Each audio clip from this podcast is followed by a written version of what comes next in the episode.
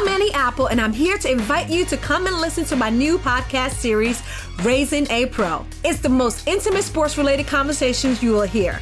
Each week, we explore the journeys of some of your favorite NFL players through the eyes of those that know them best. From Joe Burrow, DeAndre Hopkins, Myles Garrett, Ezekiel Elliott, Nick and Joey Bosa, just to name a few. With exclusive insights and information, we leave no stone unturned. Subscribe now to Raising a Pro on your favorite podcast app.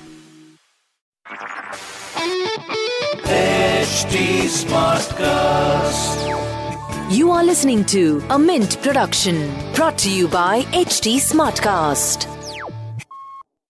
Hi, Why Not Mint Money is a daily podcast on personal finance that helps you get smart about managing money. We help you understand basic money concepts to keep you from making bad money mistakes. Why Not Mint Money is your one stop solution to money matters. So let's get started. Welcome to your money journey.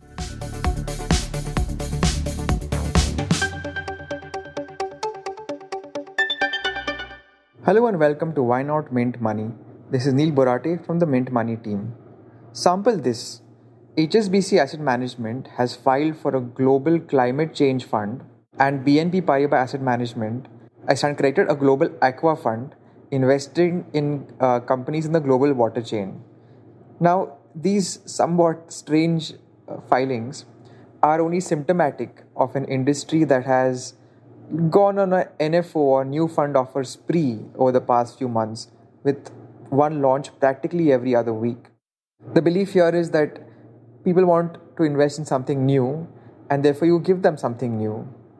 But this unfortunately leads to the accumulation of more and more funds in a portfolio and brings down the returns and the quality. A recent survey by Kuvera, a mutual fund platform, showed that their average user had nine funds in his or her portfolio. Now, of course, you need to diversify. So, apart from equity, you should have some money in debt and gold too. But even allowing for that, nine funds?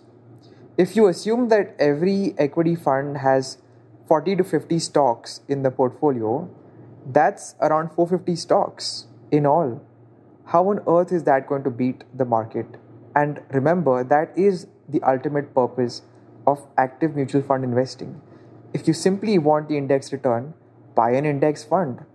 What you instead end up with is, at best, the index return but with active management costs.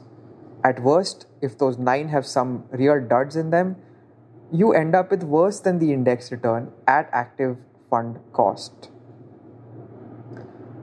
How many should you hold? Most experts have put that number between 4 to 5 funds, and for small investors who are just starting out, it could even be lower.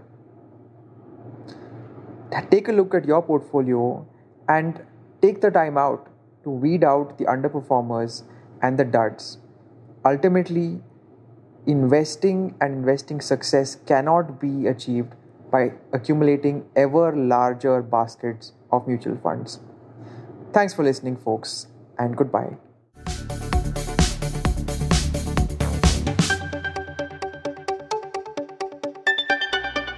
Thanks for listening in. We're also available on livemint.com. And if you're old school, then do pick up a copy of Mint for some insightful coverage. If you have any questions you want us to address, do reach us out at HT Smartcast. We are present on Twitter, Facebook, and Insta. And if you want to connect over email, write into us at mintmoney at livemint.com. Until next time, it's bye bye.